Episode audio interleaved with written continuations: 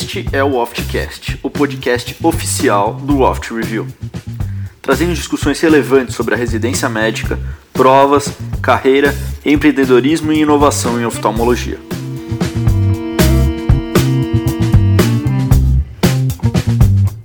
Fala galera, muito bem-vindos. Eu sou o Glauco Aquino, sou presidente da Associação Brasileira das Ligas Acadêmicas de Oftalmologia. Estou aqui com o Daniel e com o Gabriel. E a gente veio para mais um episódio conversando com os residentes aqui do Brasil todo para saber um pouquinho mais de como é a residência, hoje falando um pouco mais de provas, de fellow, e enfim, acho que vai ser um papo bem bacana. Boa noite, galera, tudo bem? Vamos hoje iniciar falando um pouco sobre pesquisa. Primeira pergunta, quais são as oportunidades que vocês veem, tanto no serviço de vocês e dos seus colegas, de totalmente produzir pesquisa? Tem oportunidade para isso? Aparece? Tudo bom, Gabriel? Minha visão de pesquisa realmente mudou depois de ter entrado na residência. Aqui no serviço a gente tem bastante oportunidade de tanto contato com inúmeras linhas de pesquisa, praticamente todos os departamentos de todas as especialidades de oftalmo tem algum docente que tem alguma linha de pesquisa que ele já trabalha, ou mesmo que ele tenha uma linha, ou se você tiver uma ideia naquela área, geralmente os chefes são bem abertos quanto a isso. A gente tem, todo ano que apresentar, a gente tem um que a gente chama de, que é um evento como se chama Research Days, que tanto a R1 quanto a R2 quanto a R3 tem que apresentar um trabalho. Então, é um meio de se forçar, pelo menos ter um trabalho para você apresentar nos 3 anos, né? Então, você é sempre estimulado a procurar algum chefe, de alguma maneira, para você desenvolver algum trabalho.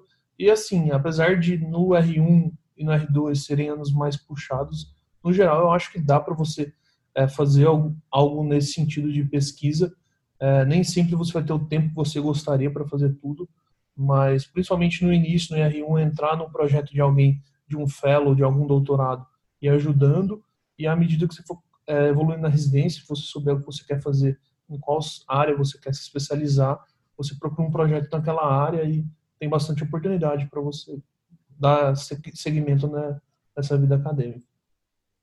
Perfeito, você praticamente já respondeu a segunda pergunta que eu ia fazer, que era se o que é mais comum na linha de pesquisa, se é seguir a linha estabelecida de algum orientador ou se existe algum espaço e incentivo para novas ideias. Como você falou, né? Muitas vezes você encontra oportunidades nos orientadores, nos staffs, os fellows, e às vezes, se seguindo a subespecialização, você acaba gerando as suas próprias, é isso mesmo? Isso, mais ou menos nesse sentido. Acho muito improvável você no R1 achar que você vai criar uma linha de pesquisa, assim, porque no geral os grandes assuntos, as áreas interessantes já estão sendo pesquisadas por alguém, né? Muito difícil você ter a grande ideia de uma linha muito diferente do que já está sendo pesquisado. Você nem conhece a literatura para saber o que é interessante ou não. Então acho que você começa numa linha fazendo pesquisa com alguém e eventualmente você consegue criar sua própria linha ou você conseguir orientação de algum chefe que você acha interessante, que tem muita publicação, que você gosta de uma área, assim, aí varia bastante, vai do seu gosto, do que você deseja. Inclusive, uma relação bem interessante da gente acadêmico com vocês, residentes, é um tipo de pesquisa que ele não é um bicho de 7 cabeças, não é um ensaio clínico randomizado, é relato de caso. Às vezes vocês, no volume cirúrgico de vocês de atendimento, vocês veem coisas diferentes e a gente é estudante das ligas acadêmicas da ABLO, acaba juntando vocês e a gente treina, a gente faz um pôster, uma discussão de tema livre e acaba também sendo um intercâmbio bacana entre a gente. Um outro ponto de curiosidade é o seguinte, na visão de vocês, o fato de uma residência estimular a pesquisa, algo que beneficia, que é importante para todos os residentes ou só para aquele que quer seguir carreira acadêmica? Então, na minha visão, é importante para todos os residentes, assim, por mais que talvez não seja o que você quer seguir após a residência, eu acho que é importante você ter contato com o projeto de pesquisa, saber das dificuldades, saber interpretar depois os trabalhos que você vai lendo ao longo da residência e ter mesmo contato com essa parte, mesmo que inicial, de estatística, de tudo. Então, acho que é importante para todo mundo. Agora, se a pessoa, depois da residência, quiser seguir ou não com essa área, aí eu acho que é uma escolha bem pessoal, cada um tem uma maneira de seguir depois, tem muita coisa diferente, mas eu acho que na residência não, assim, só tem eu pelo menos acho uma qualidade boa, assim, gosto muito dessa parte do meu serviço de ter bastante oportunidade, ser bastante estimulado. Exatamente, Lucas. Eu acho que você tem que criar um pensamento crítico, eu acho que pesquisa ajuda muito nisso. E é aquilo, você está entrando na R1, você não sabe muito bem o que você vai querer ser no futuro se você não experimentar bem tudo. Então, acho que você procurar uma residência que tem um pouco de viés de pesquisa, lógico, não são todas as residências que vão ser produtoras de muito paper e etc, mas que você tem que saber que essa residência tem um viés de pesquisa até para você poder experimentar isso e ver se é isso que você quer para sua vida, porque o que a gente vê geralmente na graduação não é tão a realidade da pesquisa, salvo raríssimos casos. Então acho que vale a pena você procurar na sua escolha de residência o que a sua residência já produziu, se ela produz bastante, onde ela publica, quem são os principais pesquisadores, sabe? Tentar conhecer um pouquinho mais antes de você escolher a residência, porque é muito importante isso que o Lucas falou.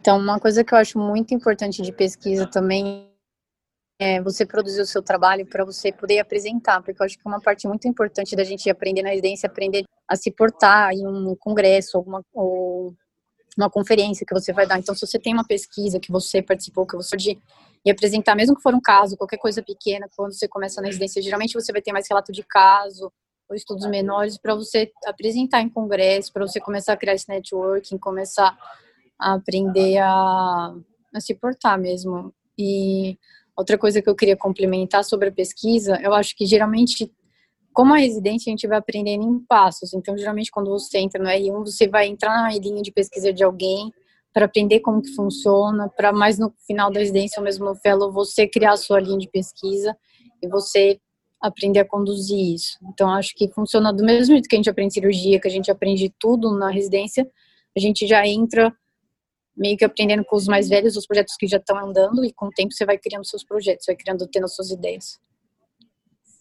E puxando um pouco para outro lado aqui da residência, existe hoje uma facilidade muito grande de acesso a conteúdo, tanto teórico quanto prático. Tem algumas plataformas de troca de informações voltadas para o oftalmologista, o próprio OftReview, e ter acesso à informação em si talvez não seja mais o principal diferencial, mas talvez a oportunidade de pôr em prática todo esse conhecimento e principalmente o contato direto com inovação, com empreendedorismo. Daniel e Bernardo, vocês que têm uma vivência maior e têm uma visão mais de cima de tudo isso, acham que daqui para frente o diferencial dos serviços pode passar a ser, por exemplo, o networking, contato com inovação, a facilidade de investimento de grande porte nesses centros para você ter contato com novos aparelhos? Qual que é o papel da universidade nesse mundo um pouco mais fácil de ter acesso a todas essas informações? Bom, eu acho que o mundo está caminhando para isso, né? Para o empreendedorismo e a inovação fazerem cada vez mais diferença na nossa vida. E eu acho que você estando no meio, né, como eles falam, muito num ecossistema de inovação faz toda a diferença. É claro que você pode fazer a diferença em qualquer local, você pode estar em um centro menor e você ter uma cabeça empreendedora, uma cabeça inovadora, mas se você estiver inserido num ecossistema, num ambiente de inovação, é muito mais fácil, né? Você tem que estar sempre cercado de pessoas inovadoras, sempre cercado de pessoas que querem pensar fora da caixa. Eu acho que isso faz toda a diferença, né? Mas eu acho que você não precisa estar no âmbito universitário para isso. Eu acho que qualquer serviço, né, qualquer serviço de grande porte, qualquer serviço, né, que tenha boas mentes, você pode, né, sair grandes ideias inovadoras. E eu acho que a pessoa que está entrando na residência, ela tem que entrar com essa cabeça, não só de aprender oftalmologia, não só criar esse conhecimento teórico, mas também de pensar como ele pode fazer para ser inovador, criar algum produto inovador, né? A gente teve esse sucesso com o OftReview, que foi uma coisa que foi muito bacana e que trouxe novos horizontes para a gente. Então, depois disso, depois desse insight que a gente teve no meio da pandemia, de criar esse curso, e a gente vê o prazer que é você ter um negócio próprio e não depender tanto mais assim dessa parte de, né, de atendimento, que é muito maçante. Às vezes você ficar 7 dias por semana pensando em atender paciente, você ter um 10 empreendedor, você ter um negócio à parte, você ter uma ideia dessa, acho que faz toda a diferença. Então, acho que a pessoa que entra na residência, ela já tem que entrar com essa mente, com essa ideia de pensar fora da caixa, de pensar como ser inovador, de criar essa ideia na cabeça, porque eu acho que isso faz toda a diferença. O ecossistema que a gente vive aí dos planos de saúde cada vez mais enforcando o médico, as remunerações cada vez menores e a gente cada vez mais dependendo de uma carga horária de trabalho muito grande. Se você for inovador, você consegue ter outras fontes de renda e eu acho que isso é muito bacana para quem está entrando na residência já entrar com essa cabeça. Concordo plenamente com o que o Bernardo falou. Essa questão de inovar é algo que é muito importante hoje em dia. Inovar envolve você resolver problemas, identificar um problema e resolver esse problema. Às vezes a gente fica pensando, como é que eu vou fazer uma inovação, por onde que eu começo? Você tem que exercitar esse pensamento. Como assim? Faz o seguinte, pensa numa lista de problemas que você identifica no seu dia a dia como oftalmologista, na sua residência. Pensa numa lista de problemas, pensa em habilidades em que você tem uma maior facilidade. A partir desse momento, você tem um problema e tem uma habilidade que você consegue tentar, com essa habilidade, resolver o problema. Eu vou dar o nosso exemplo que o Bernardo falou. Como você bem disse, hoje a gente tem muita informação a respeito da oftalmologia em vários lugares, mas nem sempre essa informação está disponível de uma forma mais acessível até. Você consegue a informação, mas às vezes ela não está de uma forma que você consiga absorvê-la, por exemplo. Isso é um problema. Saber onde buscar essa informação, saber qual é a informação que você tem que ir atrás, esse é um problema. Uma habilidade que eu e o professor Bernardo tínhamos, que a gente gostava, é o quê? Ensinar.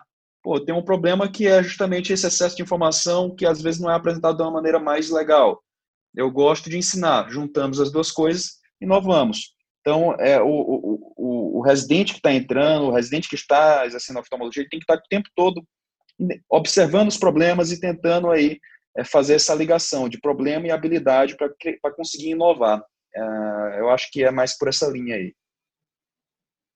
Que, Glauco, independente do centro ou não estar incentivando a inovação, o ambiente de inovação, acho que ele é um pouco diferente do ambiente médico, ele é muito agregador, assim, você consegue, estando em outros lugares, fazer parte desse ecossistema e tudo mais. E entre residência, a gente precisa conversar mais também, que a gente fica muito focado, acho que na oftalmo, pelo que vocês falam bastante, e acaba se esquecendo de olhar um pouquinho para fora também. E tem um outro ponto também que mandaram, uma pergunta bem interessante, que tem algumas residências, falaram do exemplo da USP, Pedro, se você puder responder, que existem pacientes do médico residente. Como é que isso funciona? Quem opera esses pacientes? Tem mais alguma residência que vocês conheçam que tem algum estilo parecido, alguma dinâmica um pouquinho diferente do tradicional? Uma coisa que é bem legal lá que acontece na nossa residência, não tenho certeza como funciona em outros serviços, mas é mais ou menos assim, quando o R1 começa a residência, ele vai ter algumas atribuições, né? O período da manhã, em geral, nosso, da residência, é dos ambulatórios de especialidade, né? Então, todos os residentes vão lá, vão ser divididos entre os ambulatórios, alguns vão lá para o ambulatório da retina, para o glaucoma, uveíte, etc. Tem dia que vai estar no centro cirúrgico. O período da tarde, que é o que eu acho que é o interessante nessa pergunta. O período da tarde é onde os residentes vão atender o ambulatório geral. Esse ambulatório geral é um ambulatório que os pacientes são do próprio residente. Então, no R1, quando o residente começa, né, a gente começa a residência, você é responsável por atender os casos novos. Então, são casos que vêm via cross, que nunca passaram pelo serviço antes, mais os casos dos recém-formados. Então, os R3 que acabaram de sair e viraram R4, né, ou saíram do serviço. Esses pacientes são os redistribuídos, que a gente chama. Então, esses pacientes que ainda precisam de acompanhamento, por qualquer motivo que seja, são redirecionados aos R1s. Então, ao longo do nosso R1 inteiro, a gente vai atendendo esses casos, vai discutindo com os preceptores, né, e vai conduzindo eles. Então, a partir do momento que o R1 assume o caso, esse caso é dele até o final da residência, a princípio. Então, ele vai ter a oportunidade de acompanhar o paciente desde o momento zero, ele que vai ser responsável por discutir o caso, por tomar as condutas, caso ele precise de alguma cirurgia, por exemplo, como você citou, ir atrás de alguém que faça a cirurgia, seja ele um R2, um R3, fellow, quem quer que seja. Então, a responsabilidade está toda em cima do R1. Se ele não se preocupar com esse paciente, se ele não se dispor a fazer o que tem que ser feito, ninguém vai nem saber. Então, assim, o residente, você pode pegar o paciente e simplesmente ignorar, ficar marcando retorno anual, dali 3 anos ele não vai ser mais problema seu, ou você começa a criar uma mentalidade que já foi citada aqui algumas vezes, a mentalidade que você não é mais interno. Você aqui é um médico em formação, você está aprendendo alguma coisa que é para a sua vida. Então, desde esse momento, você já começa a aprender um pouco de responsabilidade, que aquele paciente é seu, você tem que cuidar dele, você é responsável pelo cuidado dele. E isso você vai levar aí para o resto da vida, né? Querendo ou não, é assim que funciona um consultório depois que você se forma. O paciente vai ser seu, você vai ser responsável por ele, mesmo que você não saiba resolver o problema diretamente, porque não é a sua especialidade, cabe a você direcionar ele a um colega que faça isso. Então, eu acho que isso, assim, é uma coisa impressionante, é uma coisa muito legal mesmo que tem na residência, porque desde o momento zero que o residente chega, ele aprende essa postura, que é o que ele vai ter que ter para o resto da vida, né?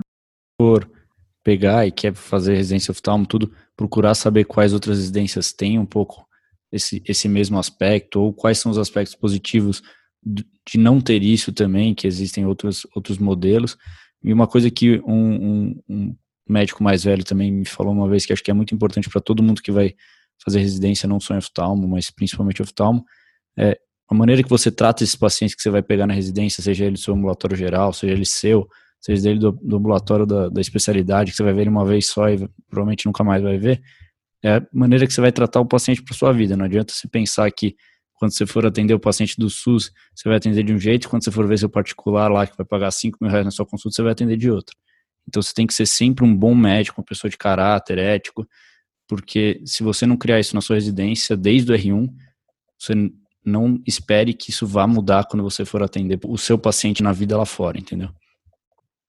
Tomás, e complementando isso que se falou, hoje em dia se discute muito essa questão da humanização, né? Isso aí é a relação médico-paciente básica que a gente traz da faculdade.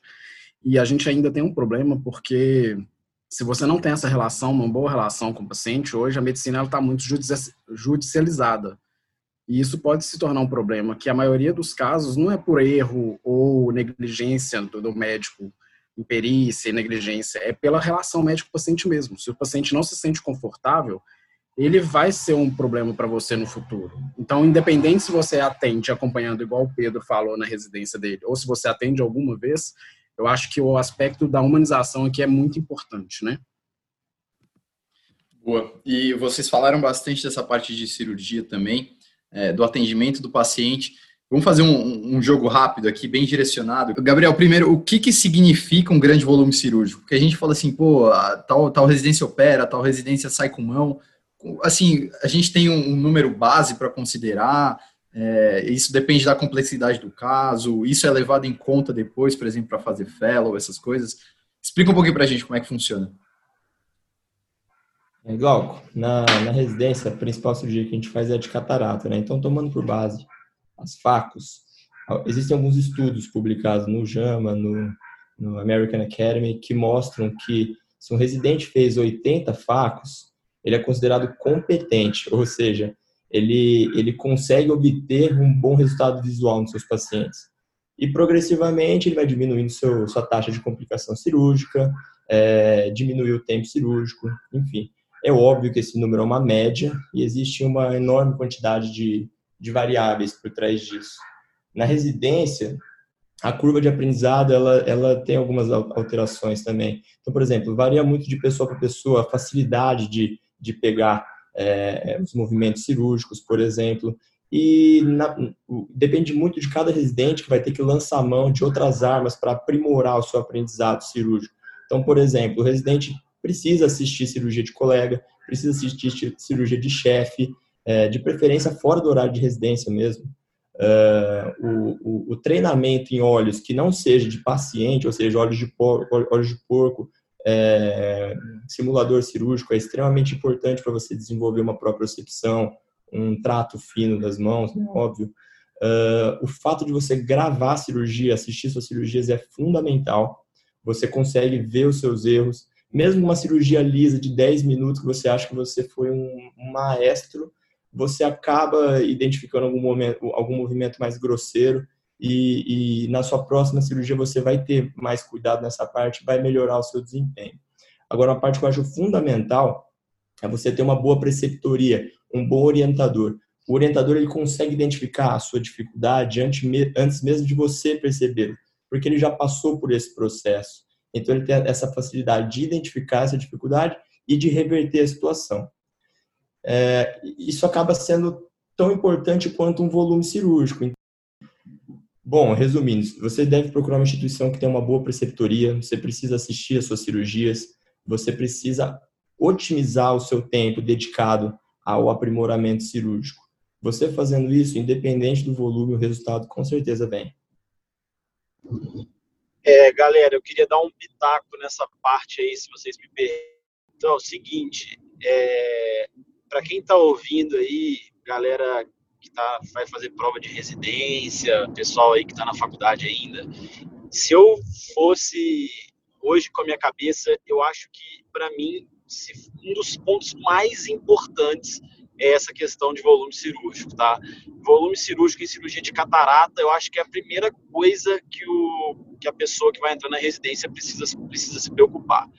Eu nunca entraria numa residência se eu não tivesse a certeza de que eu ia fazer pelo menos umas 100 cirurgias de catarata, tá? Eu acho que o Gabriel falou muito bem, concordo com tudo que ele falou, assistir suas cirurgias, gravar suas cirurgias, acho isso fundamental, mas o volume cirúrgico mínimo, pessoal, é fundamental, porque você entra num fellow, você já tem que estar dominando catarata, entendeu? Então, senão você vai ficar dependente de fazer um fellow de catarata, o que vai acabar talvez engessando você depois para entrar no mercado de trabalho, porque querendo ou não, cirurgia de catarata é o filé mignon, todo mundo quer fazer, né?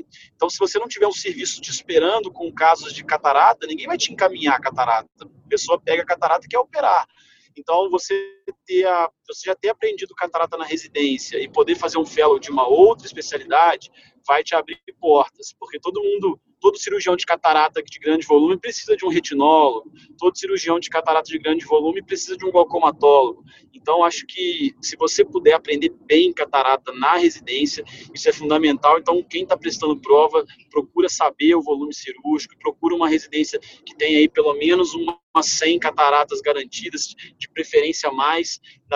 Tive a sorte de pegar as vacas gordas da USP, onde a gente fez mais de 300 cataratas, mas eu acho assim que isso é um ponto muito importante, e nisso alguns hospitais particulares aí dão show, né? Tipo o Bosa aí, eu acho que a Raíra pode falar um pouquinho também.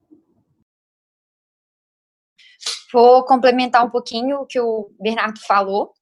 Eu concordo muito com o Gabriel, eu acho que depende muito da gente melhorar, ser bom, procurar sempre alguma forma de aprender. Mas o que a gente vê muito, principalmente no Bosa, que a gente recebe vários fellows de outros serviços, são pessoas que chegam com pouco volume da cirurgia da residência e acabam tendo que procurar no fellow a hora de realmente operar. Então, quando a gente sai da nossa residência tendo uma vivência boa cirúrgica, não só em catarata, mas também em glaucoma, em plástica, em retina, isso complementa muito pra gente, até pra gente escolher o nosso fellow lá na frente. É a única maneira de você saber se você realmente quer fazer um fellow cirúrgico, por exemplo, de glaucoma, é você participando, é você tendo conduzido um pós-operatório, é você tratando esse tipo de paciente. A mesma coisa pra plástica, a mesma coisa pra córnea. Então, eu acho assim, quem tá tentando prestar a prova agora, também é muito importante olhar a organização dos serviços. Existem serviços que têm uma parte muito mais organizada cirúrgica, tanto de volume, que é uma coisa pré-estabelecida, quanto de organização mesmo, os dias direitinho. O R1 tem o seu dia garantido, de fazer a cirurgia dele, o R2 tem seu dia garantido, tem a sua cirurgia garantida, e o R3 também. Todo mundo respeitando a sua competência, né, o seu aprendizado. Então, eu acho que é muito importante pensar nisso antes de você escolher seu hospital. Isso foi uma das coisas que me fez escolher a instituição que eu estou estudando hoje, né? E o volume cirúrgico também é uma coisa que sempre me falaram, muito importante.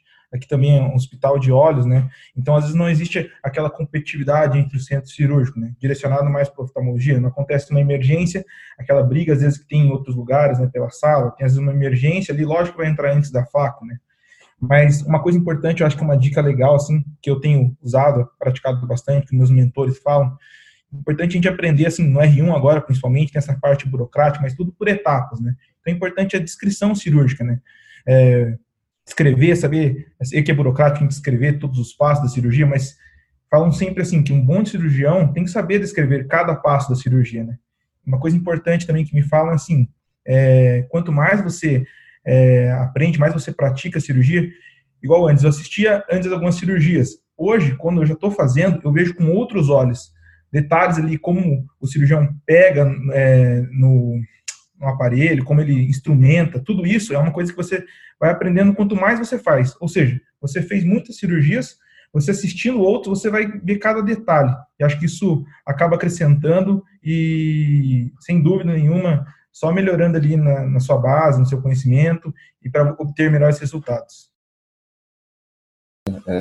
Acho que volume é fundamental também. Mas se você está no serviço que não tem um maior volume, você também tem que procurar evoluir a cada cirurgia. Então, e procurando compensar isso, à medida que aquela cirurgia mais básica está ficando fácil, coloca um caso mais difícil e procurar estar sempre evoluindo na técnica. E acho que é uma alternativa quando você não tem tanto volume. Boa. E como vocês bem falaram, até a próxima pergunta que tinham mandado...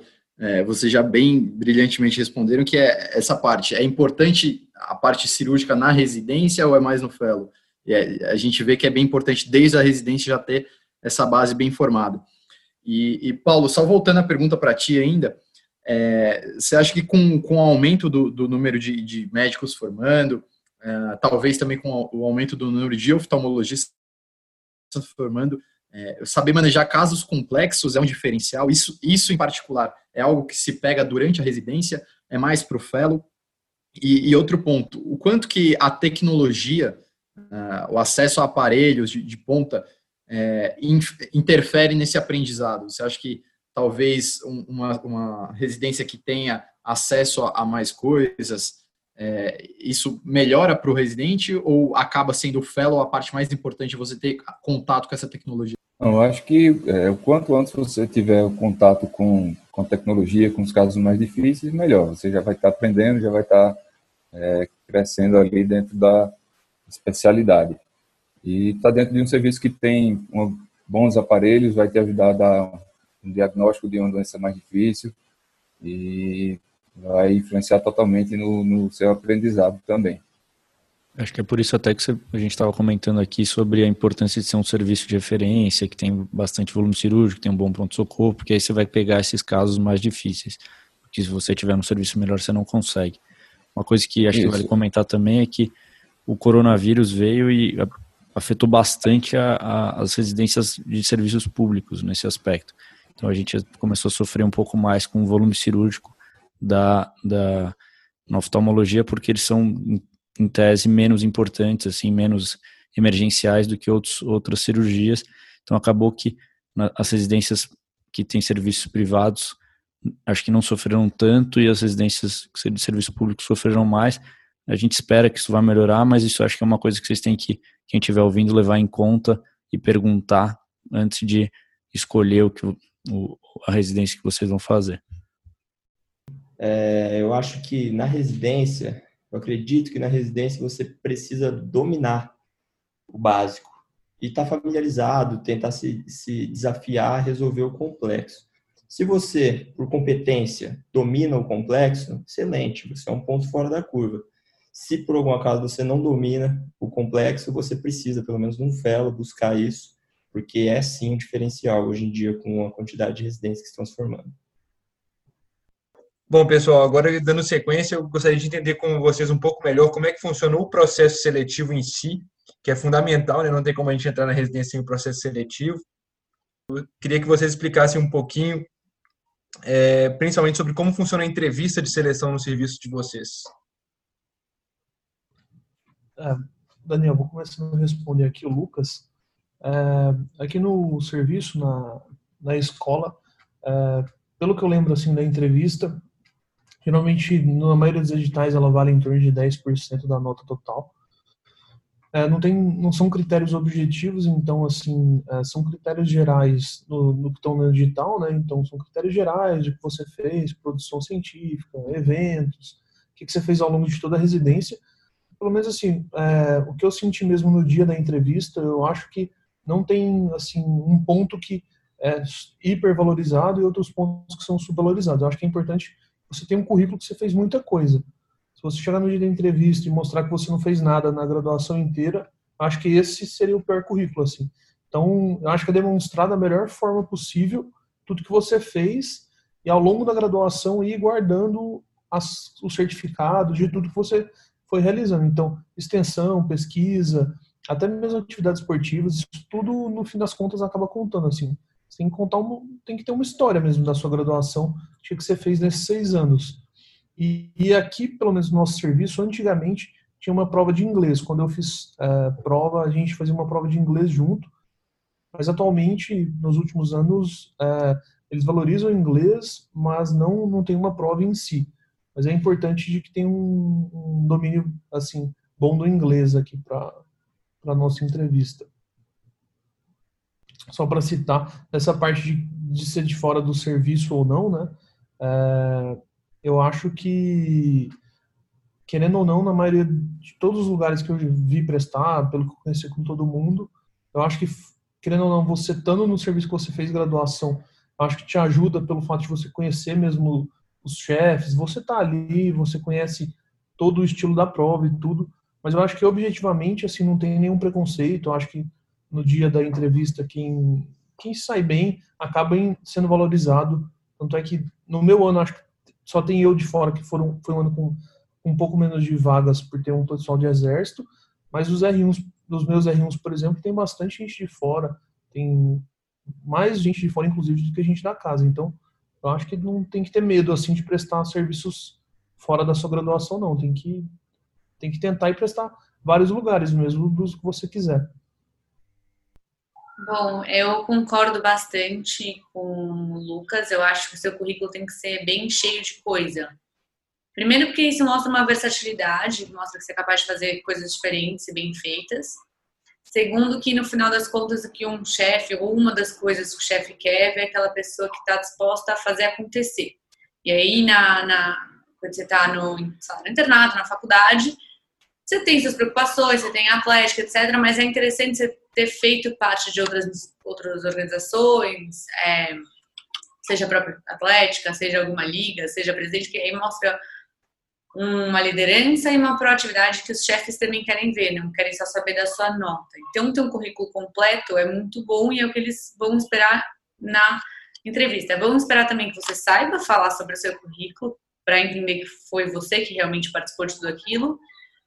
E eu acho que, assim, uma dica geral é a primeira impressão é que fica. Então, faça um currículo bonito, organizado, vá arrumado ou arrumada, cheiroso ou cheirosa, assim, invista em você nesse dia, porque vai ser sua chance única, vai ser sua primeira impressão. Quem tá lá te avaliando, se você passar, vai já te conhecer, entre aspas, e essa vai ser a impressão que vai ficar. Então, faça uma boa primeira impressão, domine muito o seu currículo e tenha uma atitude de confiança. Toda pergunta que a pessoa fizer, você vai responder com confiança, para mostrar que você domina o que você fez, que você acredita no que você fez. Eu acho que é a chance de você se vender, vai? Porque o resto você já fez. Então, aquele momento é o único, é seu. Acho que é isso, assim, para entrevista de dica. Eu pude participar da entrevista da USP já algumas vezes. Então, é o seguinte, pessoal.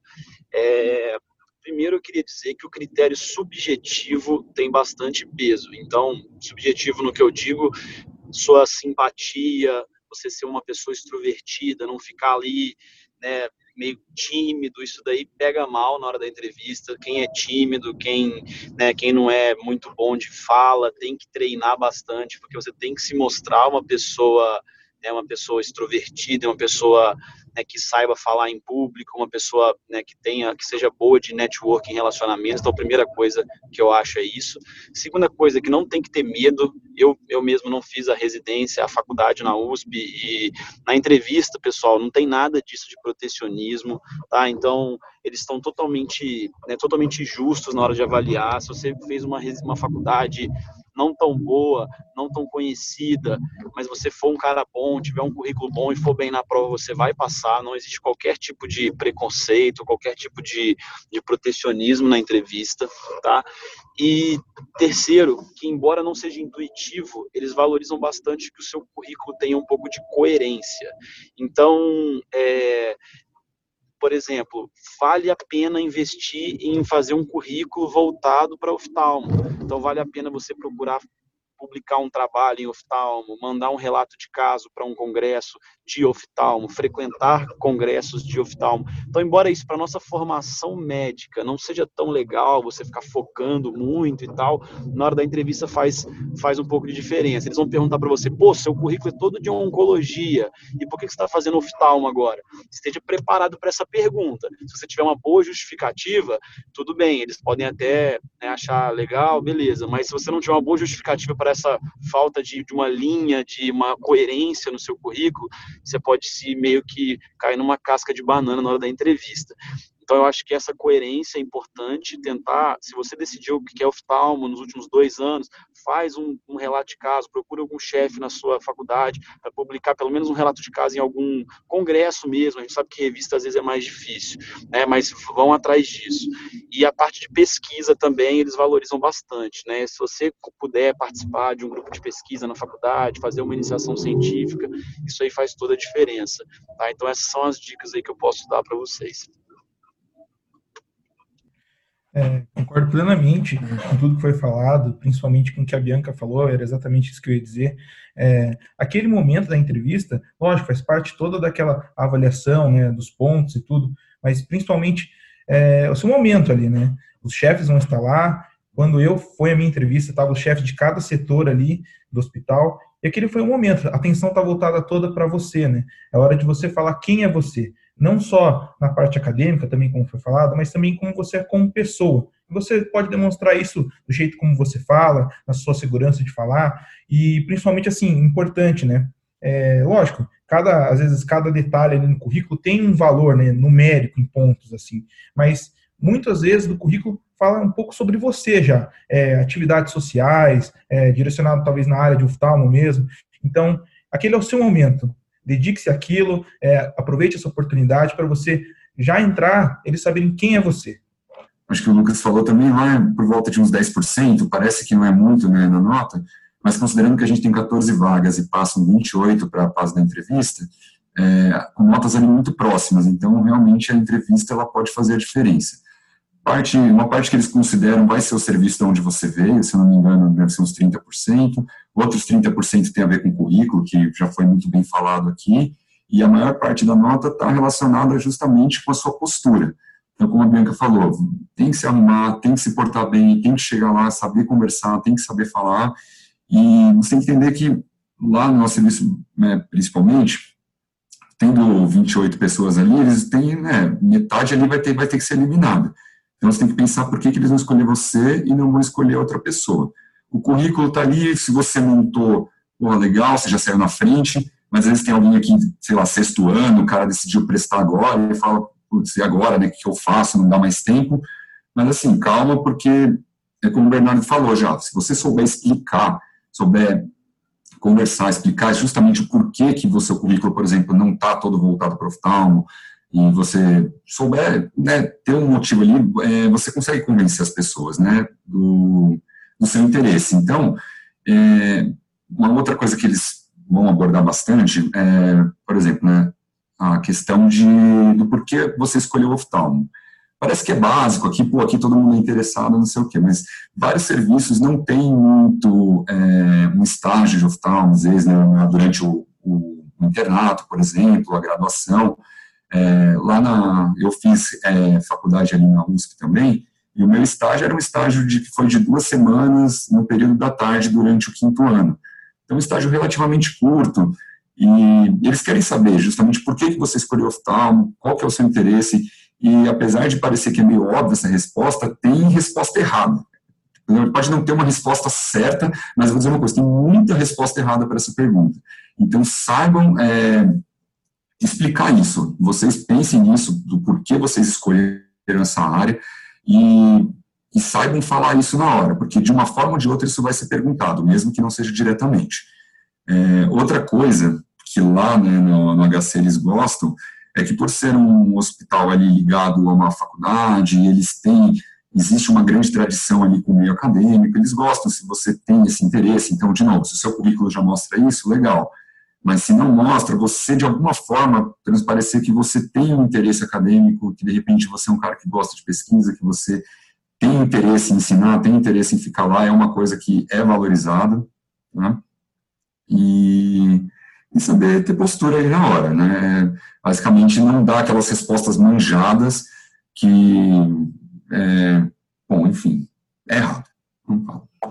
E lembrar que ser extrovertido não é ser amigão dos professores, não é querer ser bonitão nem nada, não falar bobagem, saber se portar, nunca falarem que escolheu fazer oftalmo porque é mais tranquilo, porque envolve clínica e cirurgia, esse bando de respostas eles já sabem, você tem que saber mostrar realmente o porquê que você quer fazer oftalmo. Mesmo se você não souber, já começa a treinar o que você vai falar na hora, como é que você vai vender essa sua história na hora, entendeu? Principalmente para mim, que sou de Minas, e para os mineiros, porque a gente não tem essa cultura de entrevista tão forte aqui em Minas. Nossa principal prova de processo seletivo não tem entrevista, que é o PSU. Então é muito bom ouvir essas dicas aí. E dando sequência, a gente escuta muito que a gente não tem como passar sem fazer um cursinho, um médio curso, alguma coisa do tipo. O Tomás teve um caminho diferente, montou um grupo de estudo próprio e passou sem fazer o médio curso. Queria que você contasse um pouquinho pra gente, rapidão, como é que foi essa história aí, Tomás. Cara, acho que médio curso ajuda, esses cursinhos ajudam, mas não necessariamente, não é necessário, né? Acho que você tem que se organizar muito bem. Você tem que ter um desenho de o que você vai estudar. Eu acho que isso tem que ser muito bem focado, o que você vai estudar, ter um cronograma certinho, se envolver com as pessoas que você acha que vão ter essa vontade também, porque um ano estudando no 6º ano é bastante, uma hora tem momentos que você quer desistir e tudo mais, acho que todo mundo passou por isso. O oftalmo é uma carreira bastante concorrida, geralmente nas provas são as notas mais altas, a maioria das pessoas vai muito bem, geralmente a quantidade de vagas é baixa, então isso traz muita concorrência, mas acho que do que você puder fazer, a maneira que você se der melhor na como estudar, acho que está certo. Se você quer fazer médio curso, acho que isso te ajuda, faça médio curso. Se você quer fazer, você prefere estudar sozinho, sempre teve uma boa bagagem durante a sua vida de graduação e tem bastante conhecimento e quer estudar desse jeito também, acho que não tem certo e errado nessa hora, você só tem que ser bem organizado e estudar todo dia e para conseguir passar no fim do ano, porque é bem difícil, acho que todo mundo que está aqui sabe, é bem suado. E partindo agora um pouco para a residência em si, sobre como aproveitar a residência saindo do processo seletivo, depois que a gente já passou, vocês darem umas dicas de como que a gente pode aprender a cirurgia antes de realmente operar, para evitar complicação, se vale a pena fazer simulador, vale a pena ir nos wet labs ou nos dry labs. Queria que vocês comentassem um pouco sobre isso. Então, acho que o simulador é uma coisa que ajuda muito, é uma coisa que eu vejo muito de diferente dos residentes, por exemplo, aqui do Canadá em relação ao Brasil, que aqui no Canadá eu treino os residentes como fellow, né, e aqui, tipo, eles só podem colocar a mão no olho a partir do momento que eles terminaram todo o simulador, todas as fases. E eles têm que mostrar o desempenho deles no simulador. Então, às vezes, o primeiro dia do residente aqui, o primeiro dia que ele vai fazer faco, eu já deixo o residente fazer a faco inteira. Porque eles fazem a faco comigo e eu faço a vitreia depois. E eu consigo ver claramente, assim, quem são os residentes que fizeram o simulador, quem são os residentes que, tipo, deram migué, que não fizeram direito. Então, acho que o simulador é muito importante. Eu acho que a segunda coisa que é muito importante é gravar e assistir o seu vídeo. Então, você consegue ver o que você está fazendo bem, o que você não está conseguindo fazer bem. E a terceira coisa é, é ouvir feedback de quem está com você. Então, a maioria dos serviços de residência, meu serviço de residência, eu fazia muita cirurgia com meu residente mais velho, meu R+, ou com o fellow. Eu acho que, assim, ouvir o que o mais velho tem para passar para você é muito importante, porque ele tá vendo o seu erro, e ele já passou por aquilo, e ele vai te dar as dicas. Eu acho que, eu aprendi muito com meus R+, com meus fellows, então acho que é uma troca de experiência bem legal. Gostaria de saber se no serviço de vocês tem algum programa de mentoria, alguma atividade nesse sentido.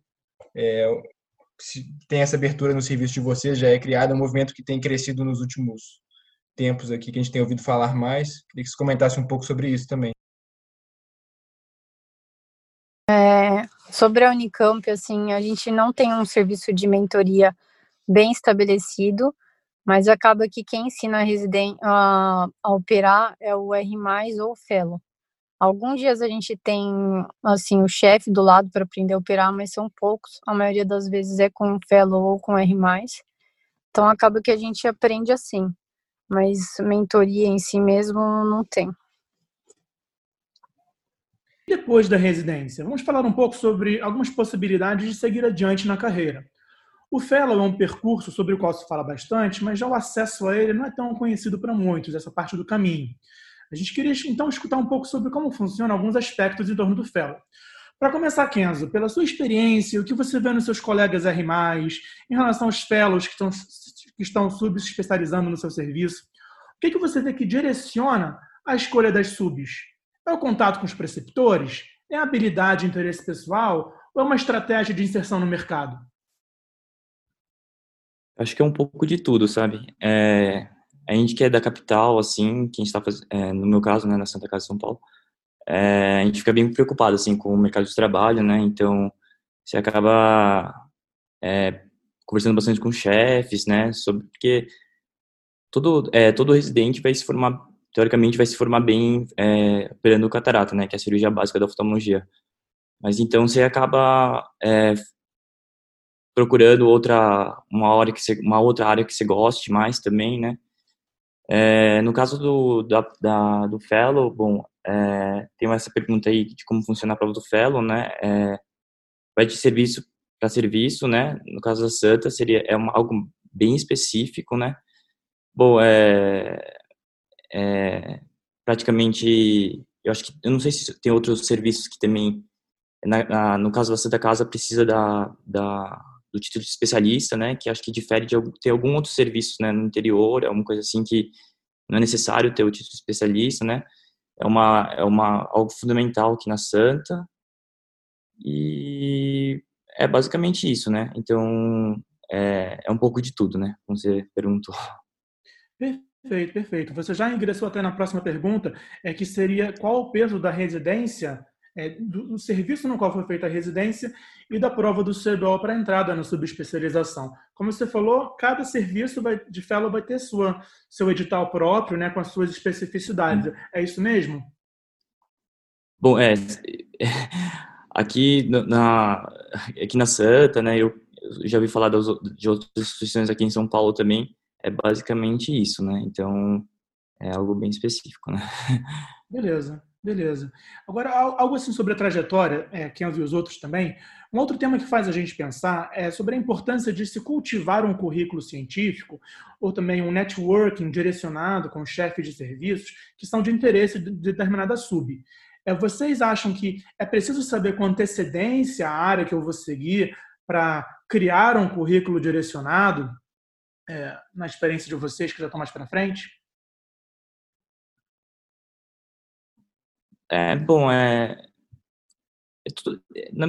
No meu caso, assim, da minha experiência, né, que eu tive, eu acabei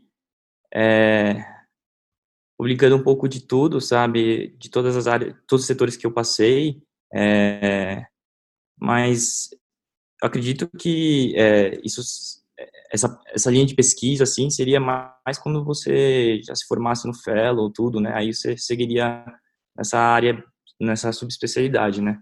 Mas eu acho que a questão do fellow, assim, acho que não.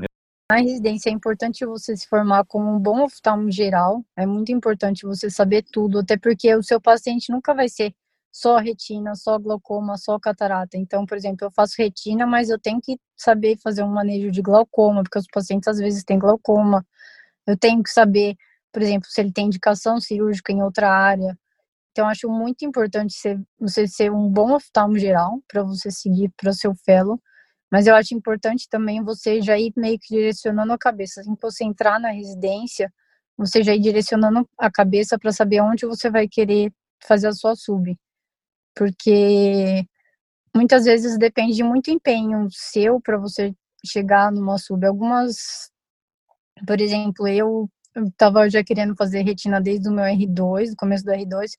Então, meio que eu fui encaminhando tudo que eu... todas as minhas armas para eu chegar para fazer um fellow de retina.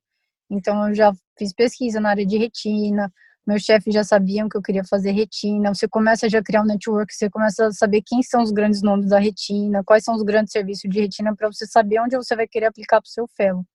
Então, acho que isso é muito importante também. Então, acho que são as duas coisas. Um é você ser um bom oftalmo geral, para você saber fazer manejo de tudo, que nenhum paciente vai chegar lá e vai falar, eu tenho uma doença de retina e não tenho mais nada, ele vai ter as outras doenças também. E meio que já ir direcionando para você chegar na sua, quando você for fazer a sua prova de sub, tá bem claro que você quer e que você sabe aquilo que você quer. E até a prova de fellow, não sei se em todos os lugares, mas a maioria dos lugares que eu sei é bem específica. Então, por exemplo, a minha prova de fellow, eu fiz fellow de retina na Unicamp antes de vir fazer fellow de retina no Canadá. Então, a minha prova de fellow, todas as provas de fellow da Unicamp que eu sei são específicas daquele assunto. Então, a prova de fellow da retina era só sobre retina, perguntas bem específicas. Então, você já tinha que estar meio direcionado para saber o que você queria aqui. É bem isso, de você ser um bom oftalmologista geral durante a residência e não deixar nada para aprender no fellow. O que você puder aprender na residência, melhor usar o fellow como um complemento. Claro que se você puder direcionar durante a residência, já para aquela subespecialidade que você tem interesse, seu currículo, sua prática também, você tentar já começar a fazer alguns procedimentos ali daquela área, chegar na entrevista e dizer que já tem uma certa experiência dentro da área, acho que isso já ajuda também. E outra coisa, acho que importante, que vai influenciar, a escolha não é só questão de, eu gosto mais de tal área ou de outra, mas entra muito também questão de quais são os seus objetivos após terminar a residência. Por exemplo, se você quer fazer um fellow de retina cirúrgica, beleza, você vai ter que estar num grande centro porque é uma especialidade que tem um custo muito alto. Então, se você quer quero ir para o interior, talvez não seja um bom fellow, uma subespecialidade. Você vai ser mais um oftalmologista geral, consegue fazer mais cirurgias com baixo custo, como glaucoma e outras. E acho que é uma questão que termina influenciando também na escolha. Perfeito. Poxa, a gente aqui conseguiu aprender bastante com vocês. Passar a palavra para o Glauco, nosso presidente da ABLO dessa gestão. Bom, galera, eu queria só finalmente agradecer a todo mundo que participou, a todos vocês que estão ouvindo. Agradecer também ao pessoal do OftReview que nos chamaram para tocar essa parte. É um grande prazer participar. E fica o convite também para todos os acadêmicos interessados em oftalmologia, participantes da Liga ou não, entrarem lá, ablau.oftalmo no Instagram, conversa com a gente, segue a gente, entra no grupo, vamos conversar de oftalmo, vamos conversar de residência. Tem várias trocas de experiência lá bem legais com os residentes, como a gente está tendo agora, com os professores. Então, se você ficou interessado aí, entra lá, confere, chama a gente no WhatsApp, que o que a gente quer é mais gente para trabalhar junto, para fazer mais coisas boas. Tomás. Boa, galera. Queria agradecer a todos vocês que estão aqui hoje, que participaram do episódio com a gente. Vocês são demais. A gente vai colocar o Instagram de todo mundo para o pessoal que eu vi poder encher um pouco o saco das pessoas. Todo mundo que está aqui é excelente, é muito bom no que faz, é líder nas residências. Então, quem puder, eu acho que todo mundo aqui, pela disponibilidade que eles me passaram, vão ser disponíveis também as pessoas que quiserem tirar dúvidas sobre alguma residência específica. A gente tentou aqui falar um pouco do geral e não tentar focar tanto em uma residência ou outra. Beleza que em alguns momentos a gente fez isso, mas as dúvidas que vocês tiverem, vocês podem perguntar para a gente. Vai ter as coisas no Instagram para vocês mandarem e conseguirem os contatos. Outras coisas que vocês quiserem ouvir, a gente tem também bastante episódio no Oftcast sobre isso, sobre como vai ser a sua carreira depois do oftalmo, como você pode conseguir o fellow fora do Brasil, entre outras coisas. Então, informação tem de monte, vocês podem conseguir isso, até para vocês verem se é isso mesmo que vocês querem para a vida de vocês. Mais uma vez, queria agradecer a todos vocês. Podem contar com a gente sempre. O pessoal do ABLO, vocês estão de parabéns. Continuem assim. Esse foi o Oftcast de hoje. Quarta que vem tem mais. Muito obrigado.